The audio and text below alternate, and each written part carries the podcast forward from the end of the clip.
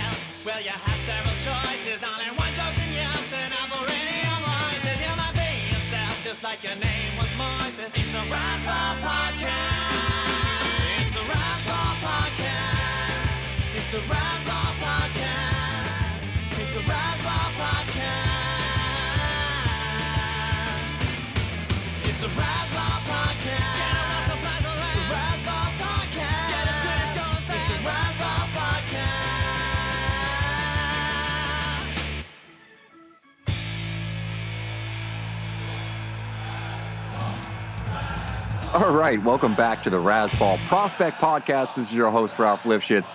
I'm here with Lance Brozdowski. As always, we've been chatting for it seems like an hour before uh, the show about numerous things that we've had in the works, things that are coming out, things that have already come out over on Prospects Live. It's been a busy time over the last couple of weeks as we've released our top 100 lists.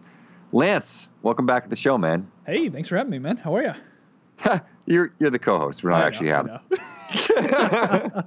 it's been a weird off season, you know. We've been inconsistent with some of these, so uh, yeah, no, I get it, I get it. Prospects But, uh, Live, man. It's taken it's taken priority to some extent. We've we've been uh, you know, up and down with things. But I just want to say it is six degrees in Chicago right now. We had this crazy cold wave, and uh. I, I turned off the heat in my apartment just so there's no feedback on my mic. And I'm like, I'm not, I'm not feeling the cold yet, but I think it's gonna come like halfway through this pod. I'm just gonna start shivering, and teeth are gonna chatter, and you're gonna hear it. It's gonna be great. I'm ready. Barely Nice. cold. All for the Razz pod.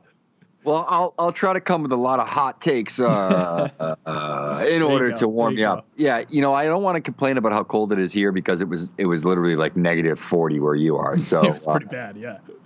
was that was that a level of cold you've never experienced Yes. like Oh, growing yeah. up in New England? And I think Oh, that's the it's funniest thing is like people think it's cold like that here and it's No, not. it's we not, get snow, but we never get like those crazy, you know, plain states, central, uh, you know, Midwest sort of temperatures just because we have mountains and stuff, I guess. So I, I'm guessing it must block some of those really cold winds. I'm not quite sure. I, Bill I James. don't know, but Bill James doesn't believe that wind makes the makes the air colder, but um, oh well, I could I could refute that based on the fact that like you stand outside, it's like oh it's not that bad, and then the wind hits you, and you're like oh my god I can't feel He- anything. So he's he's gotten to the point that he's he's arguing about whether wind affects temperature or not, and he's also arguing in favor of RBIs and batting average.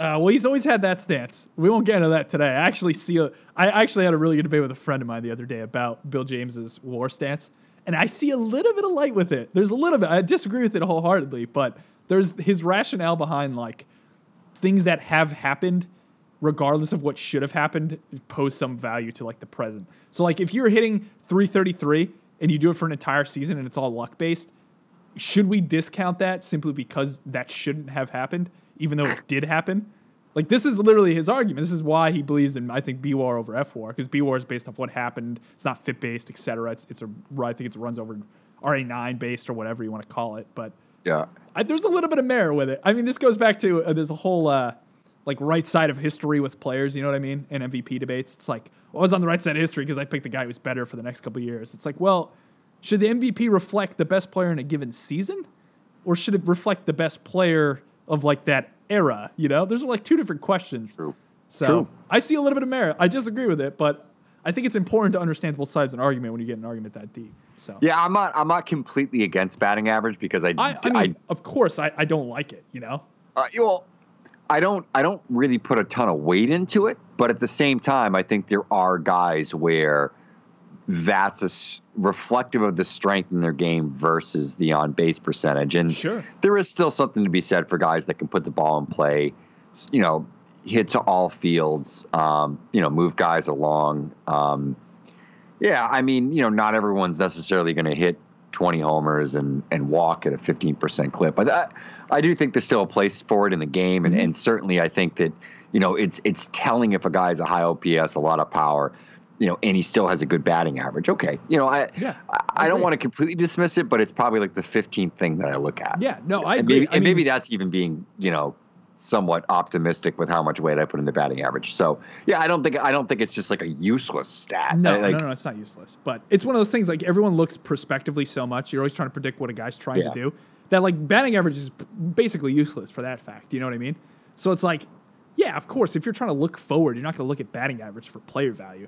But if you're if you're looking retrospectively at something, like there's there's a little bit of value in it. If you're looking back and going, yo, this guy hit 290 over whatever 130 games with like only a Yeah, 340 exactly. BABIP or something, there's Well, value in it. But Do you think? Yeah. Do you think there's value? Do you think there's any value in RBI at a certain level being a skill, driving in runs oh, with runners tough. on, runners in scoring position? Yeah, I- especially if I it's something that's believe- done over the course of a long period of time, or do you just think it's this guy's a good hitter? There I are certainly guys that hit better with runners on. I mean, There are, there are. I think the the biggest. I, I don't know if I have a strong opinion one way or the other. The thing that I will say is yeah, that I don't know. I, I believe that there's a bit of like a uh, a stigma around clutch where people think hitters are clutch for doing Yeah. like what they do all the time in situations where there's maybe a runner on second. You know, like you always say like I'm a three I'm a 300 hitter. You know what I mean? And I'm all of a Sure. sudden clutch because I hit 300 in situations that are a little more high intensity. It's like no, that's that's generally what I do all the time, right? I guess I guess maybe if you look at it over long stretches and you go, this guy's like a 190 hitter with runners in scoring position, then you go, okay, what's going on? And it's got to be a big stretch, but Yeah. I doubt that stuff stabilizes quickly. And I, I always feel like clutch is mistermed. It's just just what the guy's always done, especially if there's small variation. Say 280 hitter overall, you know, he's 310 in clutch situations over two seasons. It's like, is that really even predictive? Probably not, right? I, I would I would imagine No, not. no, no, no, no. And I think that you know, for the most part, it's good hitters drive guys in in big spots because they're good hitters, right? Yeah, and they have power or they have whatever it that's is they can take advantage of. But at the same time, as someone who played sports my whole life, and though I was never a professional athlete, um, you know, I played for a long time. I played at a pretty decent level up until high school in multiple sports against good players. There are guys that I feel rise to the occasion. Um, and there's certainly people who falter in the big moment. And there's the yips, and there's a mental element to sports. Abs- So- absolutely, absolutely.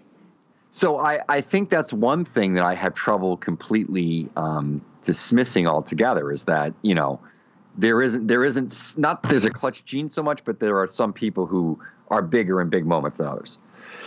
I would agree with that. Yeah, I think that there's some merit to that. I don't know if, how it's quantifiable, but I, I mean, I, I agree with what you're saying. Like, you can't just take a whole qua- quantitative approach to that. You know what I mean? You can't just say there are or there aren't because there's 100% situations where you run into that you're probably going to be proven wrong because of one reason or another in that respect. But I don't know, man. Myth of the hot hand, right? That was a old, uh, old what is that? Scorecasting, the book that like debunked the hot hand.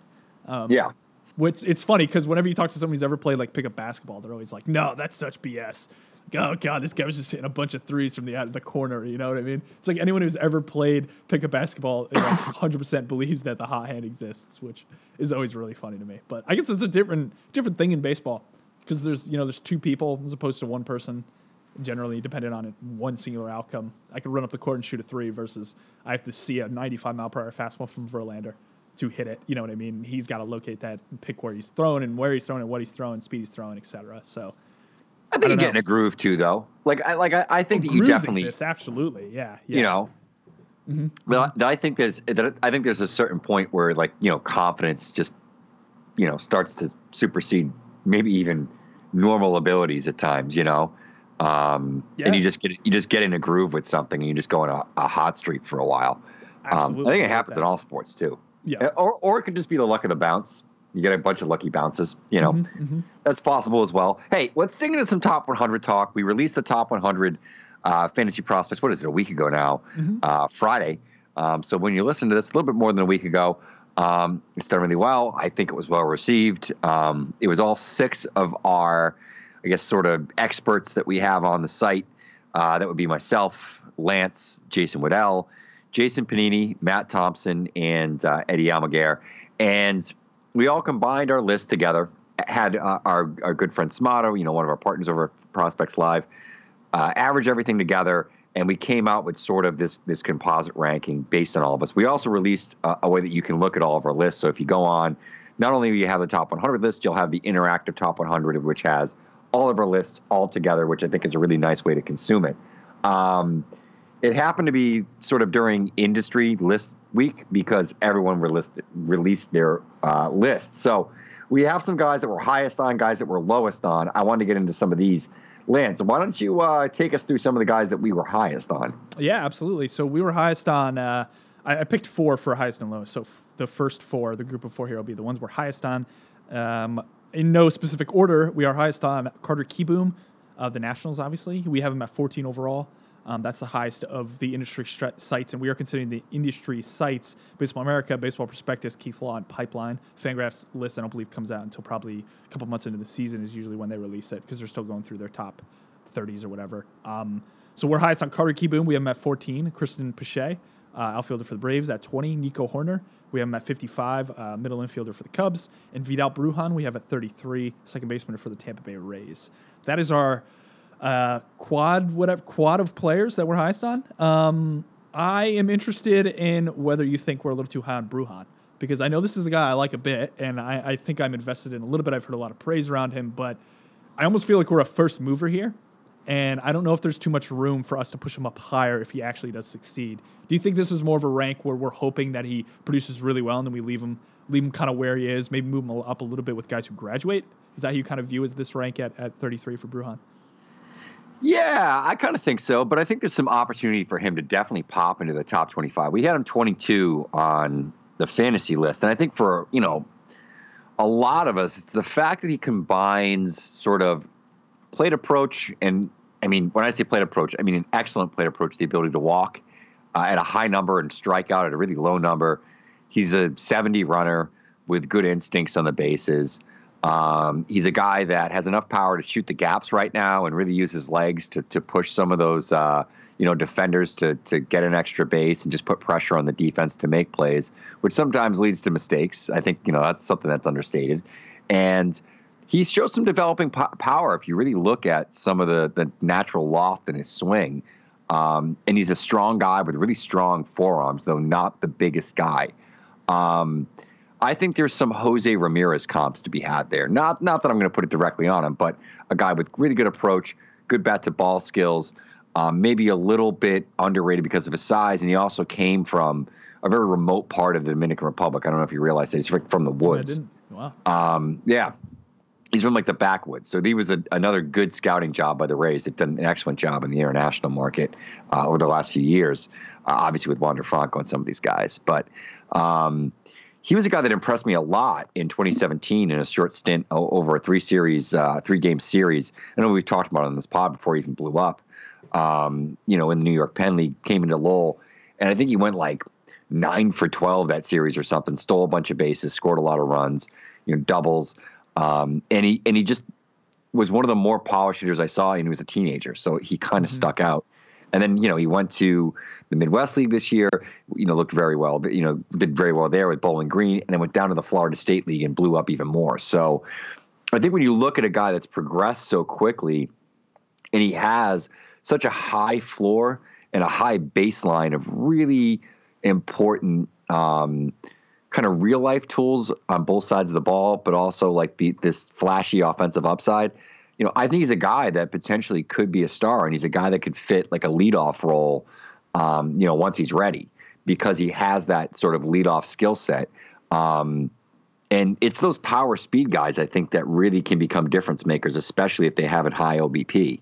Um, and that's just in terms of like, you know, war and all that sort of stuff, even. Um, you know, if you see a guy that's able to walk at a high clip, not strike out very much, put the ball in play, score a lot of runs, and you know play play above average defense. He's you know an athletics uh, second baseman.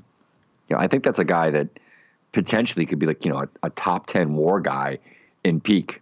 But um, I, I think there's some room for him to move up because I think if he he unlocks a little more power and continues to show the same approach he's always shown in that speed, and it doesn't tick back at all.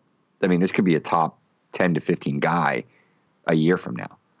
Do you think there's a chance Nico Hoerner is the steal of last year's draft in terms of uh, just overall production? He went to the AFL, really, really good down there. He seems to be soaring through. He's played like three or four games at three levels last year. I have to imagine he's not starting in South Bend uh, come 2019.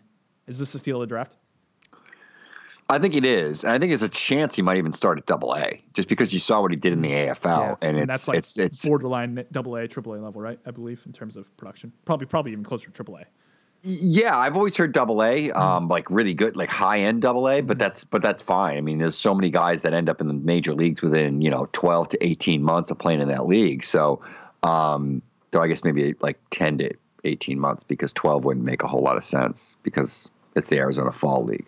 Anyway, um, but yeah, I think that he's probably likely to be the, the steal. Um, yeah, I think he's likely to be the steal of the draft. If I'm if I'm quite honest, and I'm Cool. I shocked like it. I think I'm there with you. sites sites aren't, aren't higher on him. You know, Yeah. same goes for Jonathan India. I, I thought that Law's rank of Jonathan India is is Very low. Yeah, he was in the 90s. very right? low, and there were other things that I read from other sites that I was like, "Have you seen Jonathan India hit?" You know, and, He's, and uh, I was impressed when I saw him in date, uh, Fort Wayne. He came out. Um, I like what I saw. JP did him- too. I think. everyone that's seen him has said, you know, had high praise for him, and people that have watched him at Florida said the same thing. There's a lot of people I feel that looked at uh, the big jump in production between his sophomore and his junior season at Florida and said, yeah, well, this guy had never done it before. Well, but I think there's two ways to break that down. Potentially, this guy improved. He's also been a three year starter at Florida, historically the strongest talent program in the country. From top to bottom of their rosters, historically they have it multiple first round picks and top five round guys every single year. I mean, you go back and you look at like that, whatever 2015, 2016 roster, and it's it's pretty ridiculous. You know, from from top to bottom, how many talented guys are on there. Indy was on that roster. Um, he also went to the Cape Cod League, and you don't know what sort of improvements guys are making you know, over that stretch because so much is now being focused and built up to sort of springboard them during this big draft season, right? Pre-draft season before they they become a professional. Um, he hit better in the SEC than he did not in in, in um, non-conference games, which says a lot. It's one of the toughest conferences in the country, and he led the conference in homers. And I mean, if you look at the the approach numbers, the on base numbers, all that stuff was through the roof. So, are we not to believe it because he had a breakout like as a as a junior? Andrew Benintendi had a had a breakout as a junior and became a, and was a Golden Spikes winner. You know, and we, we now see how quickly he matriculated the major leagues and is one of the most important players on you know one of the greatest teams I think probably the last 20 years. And I'm not just saying that as a homer. I mean just the numbers speak for themselves. 110 games and everything else. And he was a very important player. You've seen guys like Bregman. You know, it's funny because there's a lot of knocks on these guys sometimes. Like Bregman at the time, and I fell into this. A lot of people are like, I don't know how much power there is. I don't know how much. He's a pretty good hitter, but I just don't know if there's a lot there. And is it, you know, once again, a premium SEC guy. Now, I guess I could kind of talk myself into Nick Madrigal with this situation, but I think that Nick Madrigal is a different hitter than Alex Bregman or Jonathan India. I think you'd agree with that. Yes. So I think India compares favorably because he has sort of that all across the board skill set, and he has a track record of playing at a high level um, in important games. And yeah, I mean, it's not like he popped out of nowhere going to Mercer, you know. No, that's a good point. I'm I'm I'm on there with you. Um, let's jump into some of the guys we're lowest on. A couple names here I think are interesting. Um, well, the first thing I actually want to mention prior to getting into this, because we're going to mention three pitchers here, or two and a half. I guess you'll understand that in a second. But uh, we uh, one of the biggest takeaways we had Smada run some data. As always, um, he's doing amazing stuff for us, and uh, we have the least amount of pitchers compared to these four industry sites um, BA, BP, Keith Law, and Pipeline, which is interesting just because obviously there's a little more risk with pitchers in terms of the injury side of things. I think we had about 34, which was, I believe, one or two, 34, 35, which was one or two lower than the next. And Keith Law actually is the list that we correlate the least with in terms of just you know what we share in terms of players and probably ranks as well. I'm not really sure what Smada put into that witch's brew formula, but uh, but we we correlate at least with him, and I have to imagine there's some connection between that and the fact that we are not really too high on pitchers. And uh, Keith Law has a lot of pitchers. Keith Law, I think, had about 50 pitchers in there. I think so. That was that was the Well- highest of all the industry sites. So um, there's, I mean, I, I guess there's a couple ways to look at it. I mean, if I, I, I actually kind of phrased this argument, I think on Twitter a bit ago regarding Forrest Whitley and the fact that if we see him so squarely above everybody else, I think there should be a slight value uptick in his overall profile just because the commodity is so scarce. There's such a scarce commodity of these pitchers that we think could really be top of the rotation guys, we, no one really has any other pitcher inside their top 15. I think I think Law had Gore in there and maybe um, someone else as well. But let's say on the whole, no one really has anyone except Whitley in the top 15. It's like, do you think that there's maybe a bit of value in that, even with the injury risk. If I could, you, you tell me this guy's shot at putting up some five war pitching seasons and turns into a Walker Buehler. I mean, uh, we've seen guys like that in terms of just their value being gauged, guys like Trevor Bauer, et cetera. And the fact that Forrest Whitley, is this close to the major league level at such a young age with unbelievable biomechanics and stuff, I mean, I uh, I, I like him a lot. So, um, but let's dig into this. These guys were lowest on. Did you have something to say there, Ralph? I saw you. No, no, no, No. no. I was, I was, uh, yeah, I was totally agreeing with it. No problem. Cool. I just wasn't sure. I saw you moving. I was like, oh, maybe he's got a comment. But uh, guys, we're lowest on Keibert Ruiz, catcher from the Dodgers. We have him at 68 overall. We're the lowest of all the sites. Mitch Keller at 51. We're the lowest of all the sites. Right-handed pitcher for the Pittsburgh Pirates. Sixto Sanchez at 53. Uh, right-handed pitcher for the Philadelphia Phillies. And Brendan McKay is the half pitcher I mentioned there. That is the uh, first baseman, right-handed pitcher. Uh, left-handed pitcher, right? Actually, no, he's a righty. Is he righty or What? lefty? Brendan McKay is a lefty. Lefty and lefty. He's a left-left. Yeah, he's a lefty. Okay, he's left left. Yeah, Louisville. Okay, wow, I was mixing that up. He's at 61, and we're low on him.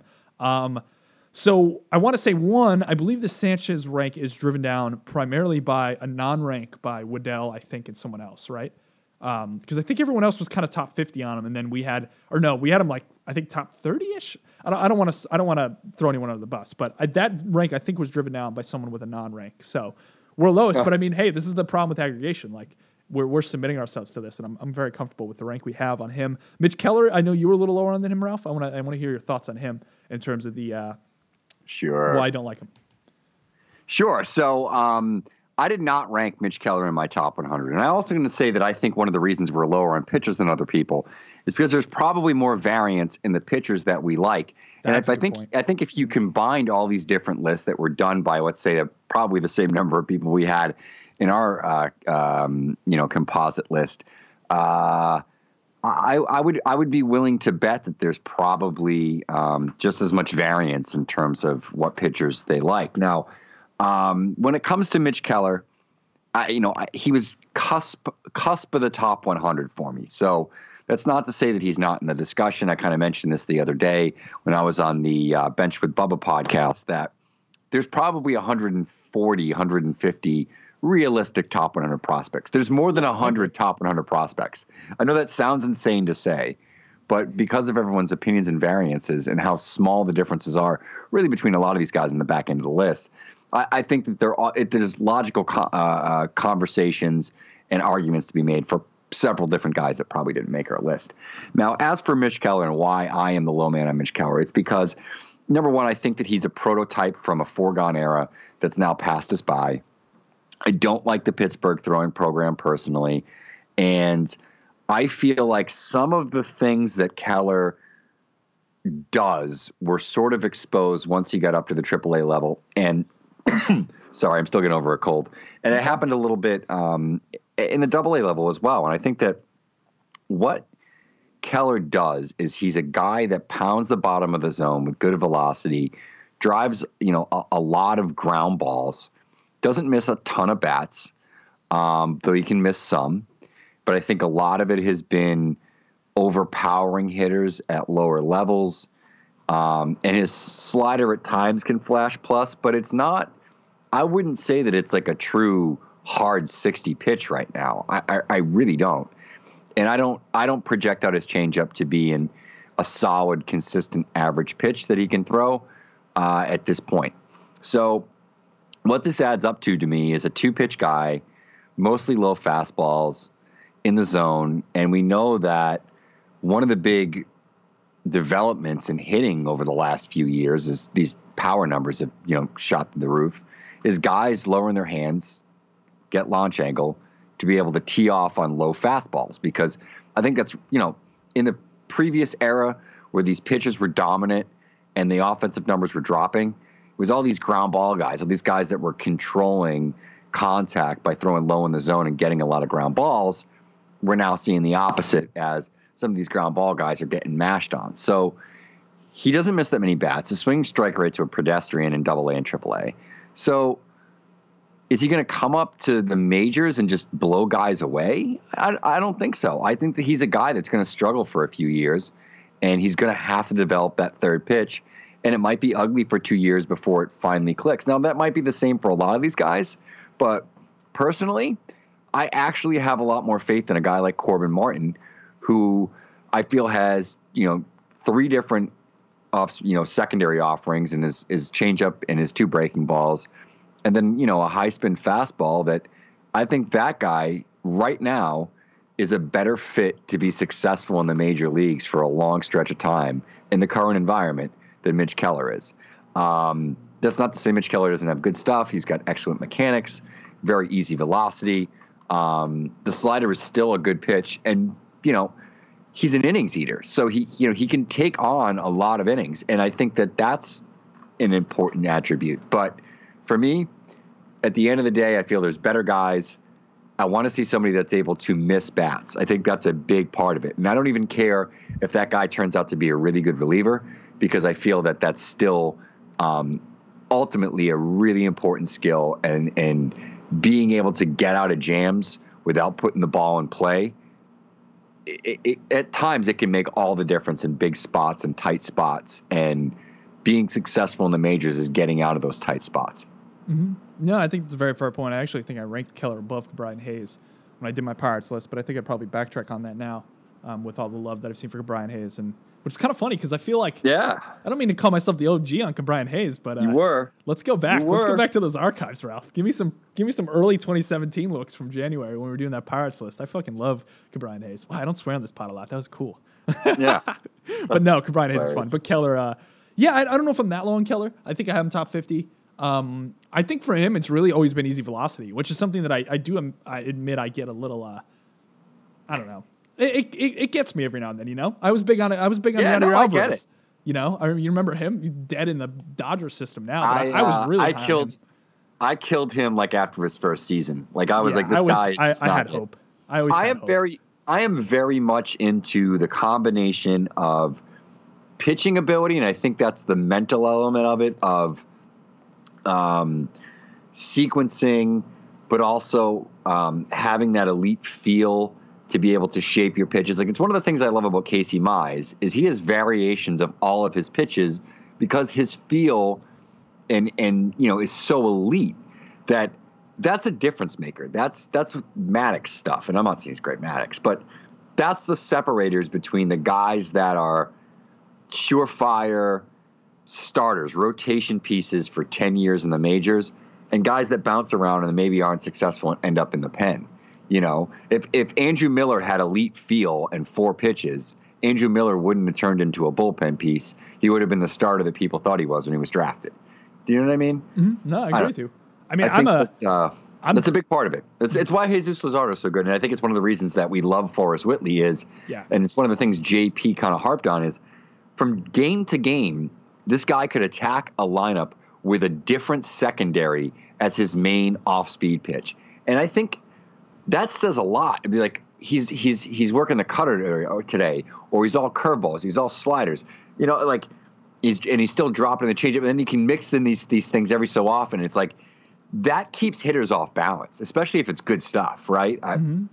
I mean, no, So- I, you're, you're spot on. I almost think that Give me more- an arsenal, give me a deep arsenal, give me a guy that has feel for for his pitches. and, and you expand that out, I think one of the more important things to consider, not even start to start, but the long term and how hitters are seeing pitchers consistently over two month spans where they're saying, okay, this guy's throwing a lot of fastballs in, he's throwing a lot of cutters away, he's going, you know, change up on uh, two strike counts to lefties more than he does in instead of going his curveball, you know?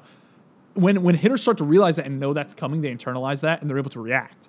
And that's why you see ups and downs and guys with more pitches are, are substantially more equipped to counteract whatever the hitter is doing to adjust. That is the I think the prevailing point in this argument in terms of just liking pitchers with multiple pitches, and this goes back to Forrest Whitley as well as Casey Mize and some other guys. It's just you bring Casey Mize up to the major league level, and he succeeds fastball slider with his two best pitches.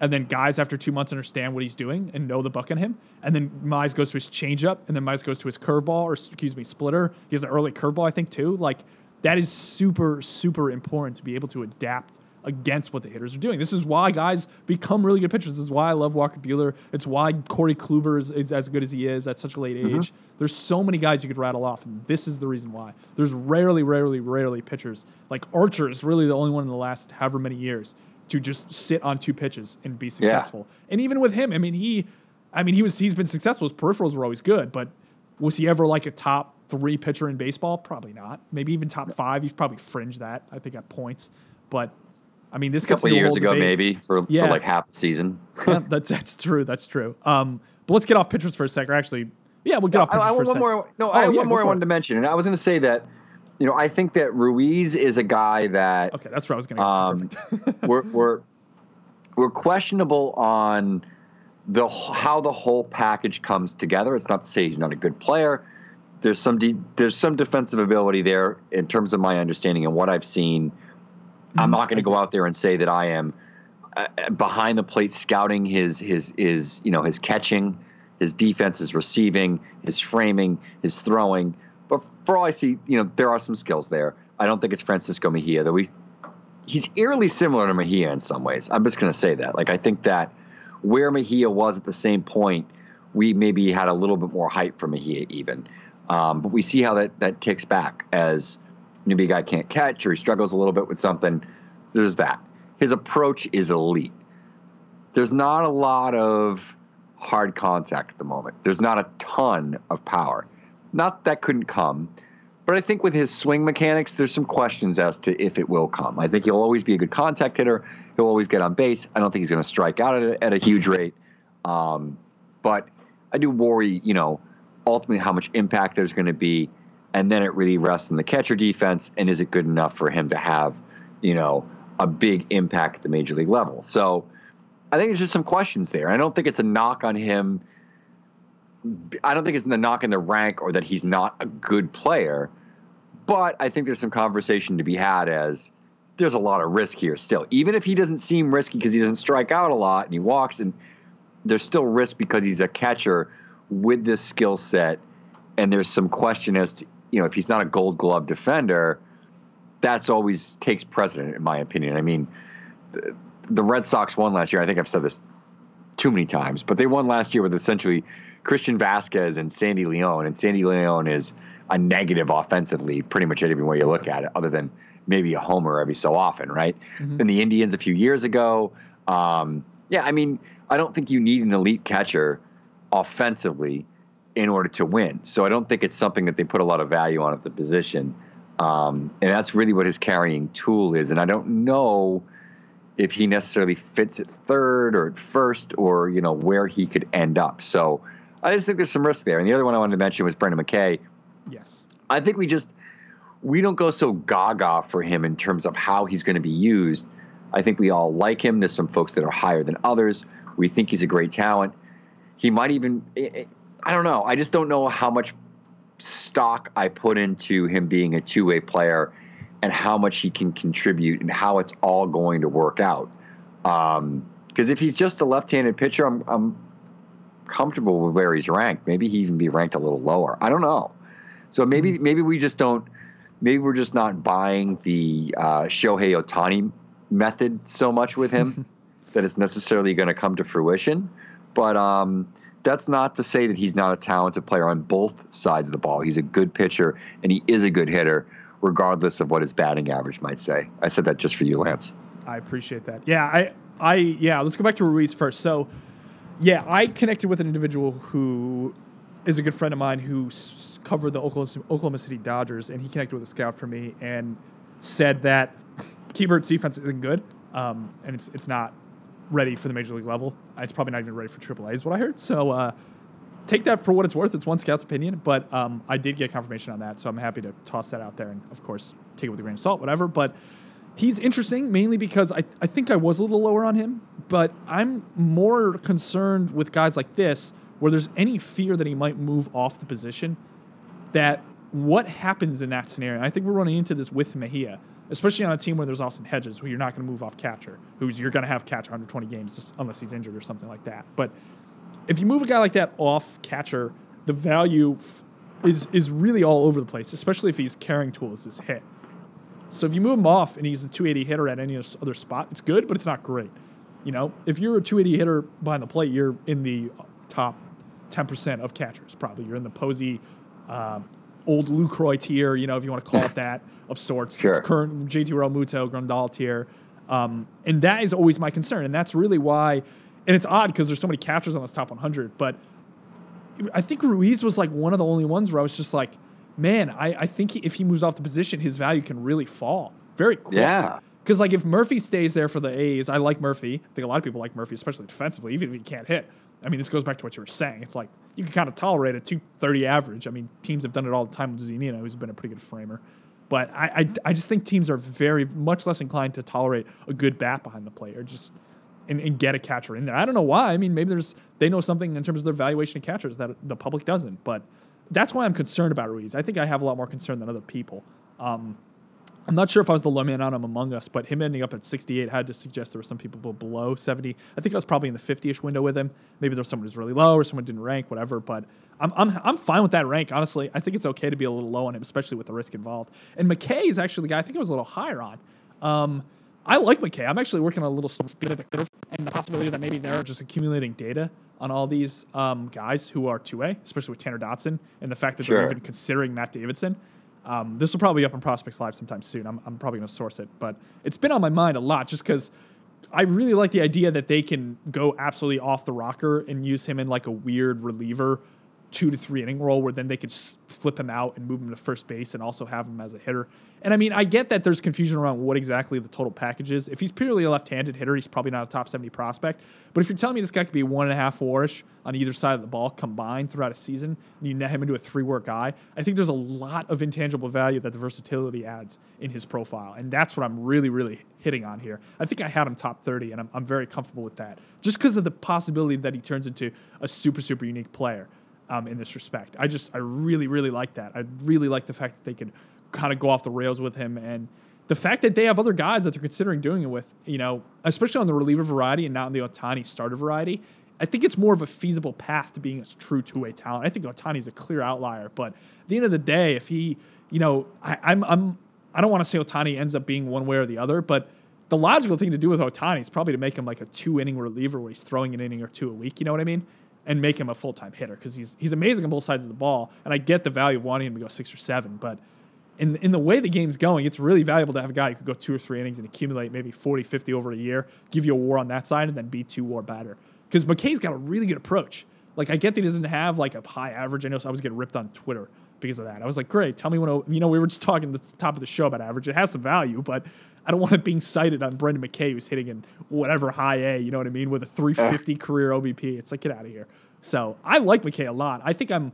We're gonna have. I mean, when the season starts up, Ralph, we're gonna have to go back to the Brandon McKay update. You know what I mean? Of course. we were. def- He's I'm the most for that, man. fascinating player in the minor leagues. I'm not saying that, but Absolutely. No, I yeah, agree but I just think, yeah, I just think, you know, he's a top 100 guy. It's not saying Absolutely. that. It's just, you know, if you rank him 30, I mean, you really got to think that it's all going to work out, or you think do, that, like, regardless of what the bat the bat is, you think that this guy, you know, left-handed pitching wise, could be, you know, an ace. Yeah, I mean, Maybe I will say if if he falls off, if he only goes to pure pitching, like I'm gonna drop him off 30, obviously. But I'm right now I'm I'm ranking him with the possibility that he's two A, and I maybe that's a little aggressive, maybe it's a little naive. I don't really know. Maybe the Braves have more of an inclination on what they're gonna do long term, but he's a fun piece in that system. He's the most interesting player in minor league baseball to me. Um, anything else on these guys, Ralph? Uh, six of Sam. A couple lists he was left off. We had him at 53. I think I probably still had him top 50. Um, I don't know if I'm. I had so him, yeah. I, ha- I think I, I think I still had him like the top 30. I might have had him Yeah, I think I might have him like 30 or 35, 40. But talent, man. He's just he's so talented so on, a, re- on, dude. on a real life list that even if he misses a year, I'm not that concerned. same, yes. This is where I ran on like a guy like Kopech. Like I still had Kopech like top 15. I Yeah, me too. I was like, I had, please. not that high, but I had Kopech really high Yeah, still. I mean, I'm not worried at all. Like the, with the conversion rate of Tommy John, I get you knock guys down a little bit because of the year and development. Yeah, I knock him down in fantasy. I don't. I don't necessarily Sure. knock down in a real life list Yep, because agreed, fantasy. there's- I think Pushes there is some VTA, more yeah. like. Yeah, there's some more real like right now value that you know Absolutely, yeah. definitely pushes it a little bit more. Um, but yeah, no, I think it's an interesting conversation. So hey, I want you to jump into the Eno thing, and then maybe we'll just we'll run through really quickly. We'll just we just geek out on Keegan McGovern for like a minute. yeah, yeah. But, Well, so, uh, well, Talk yeah, about this, Eno story. My good Yeah. friend Eno.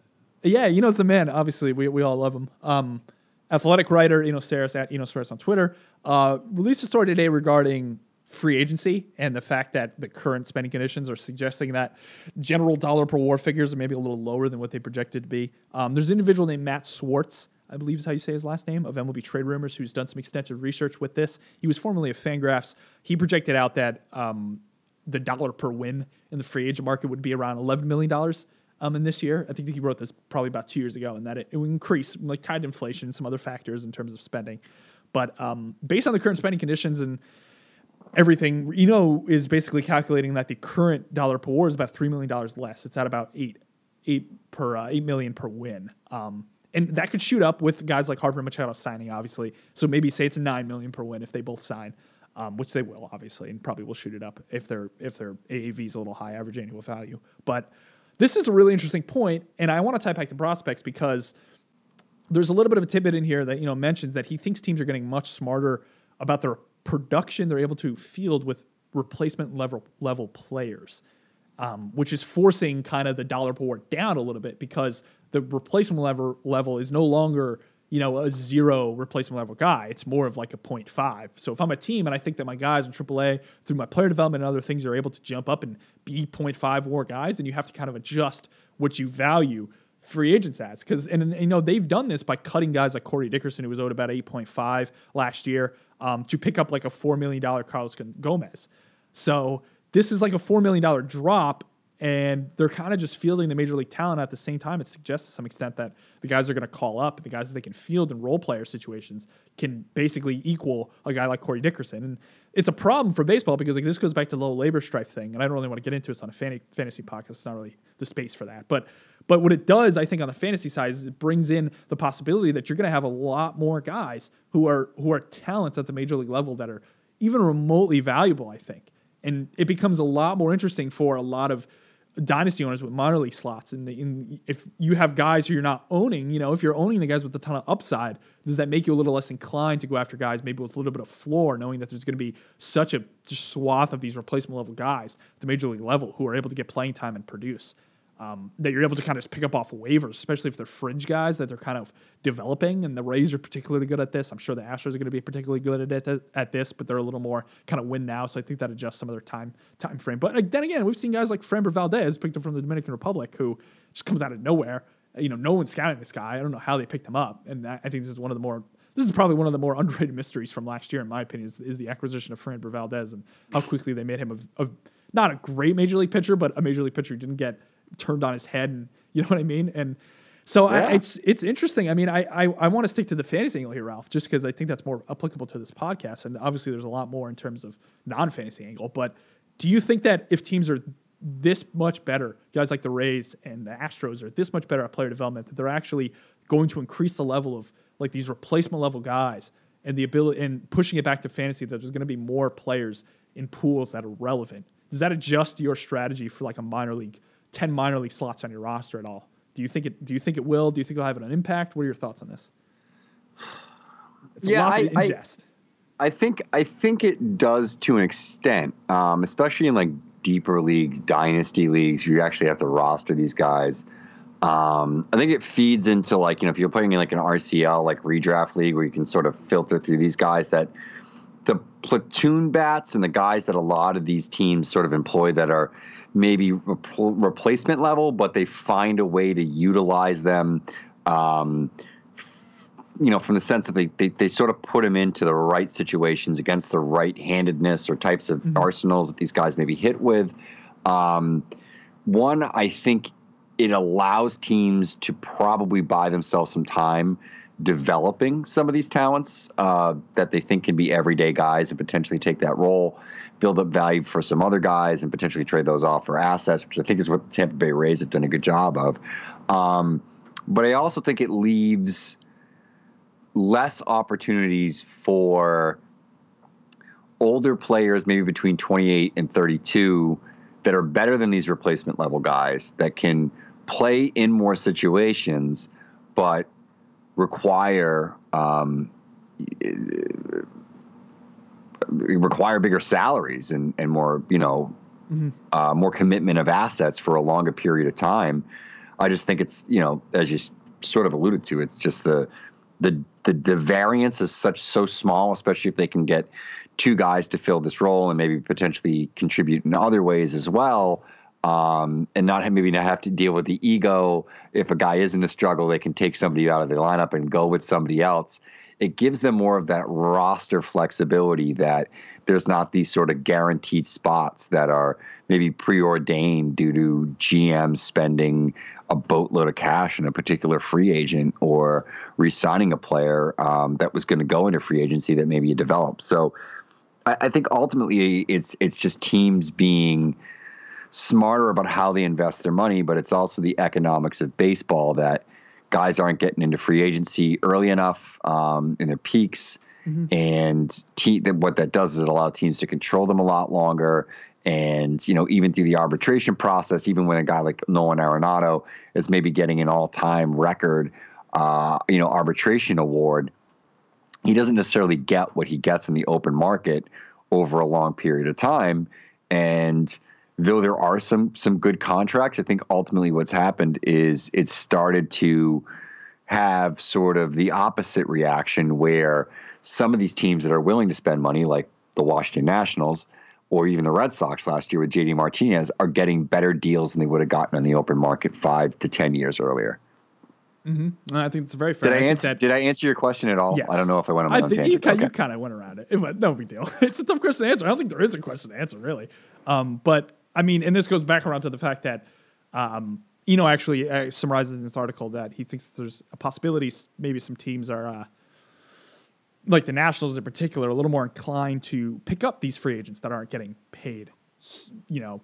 And, and that is actually a way for a team that's competing with maybe not the best player development track, not maybe not the time to to revamp their entire player development system like a team like the like the Brewers this offseason actually have done a very good job of that, which I think is kind of flown under the radar again. But you know, if you don't have the time to do that and your team's competitive now, then there's actually because of how the market is suppressed to some extent, it's almost valuable to some extent to start paying this eh, these some of these free agents that are a little bit older for like one or two years. We've seen this with Neil Walker, which I, I was actually talking to Ralph I think earlier today, and we I, I that them paying Neil Walker is actually a sign that I think they understand maybe a little bit more of what the market is and how to react and how to actually derive value from players and not pay a guy like Dietrich to produce the same value as you can and save $3 million and go with a guy like Neil Walker. It may not be what you want in terms of the MLBPA, in terms of the labor strife and everything, but in terms of actual development of internal systems, I, I really like the Marlins move in that respect. Maybe I'm overvaluing it, but I think it's a it's a smart move by them. They're starting to understand what's going on, and this applies to a lot of teams as well. But maybe there's an equilibrium, equilibrium we can strike with this. If not, uh, looking forward to that offseason 2021. Unfortunately, not looking forward to it. Actually, looking forward to No. it just because I'm really interested to see what's resolved. But I hope that there's no actual strike because no baseball is not good. But Ralph, enough of this. Uh, first year player draft guys. We talked a little bit about this pre-pod. We were talking and just rummaging through some video. You were doing a nice little column on Prospects Live with Jason Pennini about this, JP. And Oh, no, uh, no, no, hear Jason Woodell. guys. Oh, you're Jason doing with Woodell. Woodell. Oh, okay. My bad. My bad. I thought it was with JP. So you're doing with Woodell. You guys have a bunch of guys you're going through. Um, I want to hear about a few of them because we looked at uh, Keegan Thompson and Jalen and Palmer, but uh, I heard there's three others here you're interested in. So give us a little rundown. We'll just spend like five minutes on this. So uh, one of the guys that stuck out to me, and I know Jason had a nice little note about him, but uh, this guy Jack Herman, who was uh, a 30th round pick, 894th overall. He was a high school kid out of New Jersey, and I guess what the Pirates did is they offered to pay his college tuition in order to sign him away from a co- co- commitment to Maryland. Um, And he had been projected to go a lot earlier in the draft. He fell all the way to the 30th. They were able to sign him. Uh, Jason got a look at him, thought he had pretty good physical projection and decent approach at the plate. And the numbers were good. I mean, we, we did sort of this data uh, search where we took all the guys that were in the draft. We then uh, parsed out our top 100 first year player draft players. And I said, Smada, give me the data on all the top players that didn't make hitters and pitchers that didn't make our top 100. And that's how I want to find my sleepers. I want to do a little number scouting, and then I'll go back and look at some stuff. So there happen to be some guys there that, um, you know, I had actually seen, some others that I hadn't, um, guys that I was aware of just from maybe working on systems or whatever and looking up some different sleepers, uh, as well as some guys that I hadn't heard of. A guy like Jack uh, Herman, another kid, uh, Jalen Palmer, who was a shortstop from the Mets, uh, good physical projection there, but still pretty raw. Uh, but he had really good numbers, you know, offensively. And I think any of these guys that are kind of late round prep guys that put up good numbers in their first stint of pro ball definitely have my attention over the college guys. That's not to say there aren't some interesting college players. A guy like uh, Jarren Duran, uh, who I believe was a Cal Irvine guy. Double check on that one for me. I think it was mm-hmm. Cal Irvine. Um, I saw him with the Red Sox. He was a seventh round pick, 220th overall. Really good contact speed guy. There's a little bit of pop in the bat as well. He's good defensively, He can play all three outfield positions. And I thought he was a really interesting player. At worst, he's a fourth outfielder, but the numbers were good. And he sort of has that, um, he's a little more toolsy than your average sort of college hitter that mashes in short season or rookie ball. Um, but the numbers were pretty good for him. Uh, another guy that I thought was really interesting was um, this Keegan McGovern, who was an outfielder from Georgia. Yeah. Was all was I think third team All American. Uh, was first team All SEC last year as a senior sign. Um, they grabbed him in the ninth round, two to sixty eighth overall. Hit 15 homers. He's got a really unique swing from the left side. Lance and I'm going through this really low hands, and just I, I feel like he's really short to the ball. Like, and there's some thump in the bat too. So kind of interesting. I know some of the batted ball data isn't great. He's pretty um, ground ball heavy. He's not great against lefties. There's always going to be some some knocks on some of these deeper guys. Um, but as I'm digging through here, there's some interesting players. You know, Keegan McGovern hit 15 homers in A ball. That's the other thing is he did it in full yeah, season. Midwest so, League, which is pitcher based, basically. Yeah, and I think I think there's something that can be said for that. Cal Stevenson, who's a guy that just absolutely destroyed the the Appy League, is a Blue Jays outfielder. You know, walked more than he struck out. There was some power, some speed. He's an interesting guy to me as well. Um, and some other names here: Matt Vierling from the uh, from the Phillies. He made it up to uh, full season A. He had some really good numbers with Lakewood. Um, Trey Harris with the Braves made it up to A. Had some good numbers. Steven Kwan, uh, who was a fifth round pick, he was actually on that Oregon State team that won the national title last year. He's not a powerful guy. Doesn't have a lot of speed, but he does make a lot of good contact. Makes a lot of contact. So maybe that's kind of an interesting from a profile that maybe that he can develop a little bit more. Has some pedigree. Went to a, a big program and has played with some good players. Maybe he's a little underrated. Um, and I had a trio of community college, uh, junior college guys, and Adrian Ramos from the Blue Jays, Sean Roby, third baseman from the Giants, Corey Howell, a shortstop. Uh, where was Howell from? I'm drawing a blank now. Where Howell was from. Long Beach State too. I don't know. Long Beach State. Okay. All right. Yeah, um, South Side watching Long, some Jack Herman. South Side Long Beach. yeah. Herman is. Uh, I haven't seen him swing before, but he's uh, he's pretty funky. He's got a he's got actually a, a really like almost like Alfonso Soriano, Josh Donaldson setup with how he's crouched and how he's his butts towards the pitcher. His numbers are at the pitcher, but but his lower half like does not use the same mechanics. I'd love to see him get into like more of like a really deep, deep, deep hip load. Um, but uh, that would be a huge deviation from what he's generally doing. But there's a home run of his on Twitter, or excuse me, on on YouTube actually that uh, reminds me of a home run Esteury Ruiz hit earlier this year. It's kind of like a pitch like up in um, that he kind of just elevates really well and has like a super high follow through on, and it's a beautiful, beautiful swing. And uh, I, I don't mind Jack Herman, and um, that uh, McGovern kid I think also has sneaky, sneaky good mechanics in terms of how he hits. I don't think there's much lower half there at all. He's really, really upper body heavy, but the back control he has for how much power he's able to generate is is very very good to me because generally you've seen a lot of these guys that are a little higher K, more power. Um, they'll just have a lot, a lot of whip, a lot, a lot of bat wrap, and that's how they're generating their power. But McGovern is is you know he loads really low. He like loads below his shoulders. Um, which is probably like generally the standard, I would say. Doesn't really pull back much at all. Kind of just drifts up, and it's just able to whip balls. And I like it. Like I, I think he works well. I mean, he's obviously he has some problems. He's in left field. He probably doesn't have an arm. Uh, really can't hit lefties. There's knocks, but he's still in the outfield. He's at least he's not a first baseman. So, um, a guy in the ninth round like McGovern, if you could get any value out of him, I I'm a fan of that. he, he gives you like half a war a year for four years. That's a successful ninth round pick. Like the value of that, we're just talking about dollar per war. It's like twenty two million dollars on a pick they probably spent what like fifty thousand on. I don't know what his signing bonus was in the ninth round, but it's probably something around there. So fun, man. I like looking at some of these deep guys, and I feel like a lot of people really, really don't dig into them at all. So I don't, I don't mind at all spending some time on a pile like this and just digging through, just mentioning names, especially if you're in a really deep first year player draft. Like you're just you're just picking names, and it's like you might as well have some foundation for some of these guys, like Herman and Agree. Keegan McGovern and Jalen Palmer is just a freak athlete. He's like 6'3", 190. He's built like a tank, um, wiry kid. So a lot of these guys are fun, man. Uh, I'm looking forward to this story on Prospects Live. Absolutely, yeah. We'll be out on Saturday, so look forward to it. And uh, anything else you wanna you wanna add here before we wrap up? I think it might be a, a good time for us That'd be good. to yeah, hit the dusty trail, get out of here, and uh, thank all these listeners for uh, another week in the Razzball Prospect Podcast. Take it easy.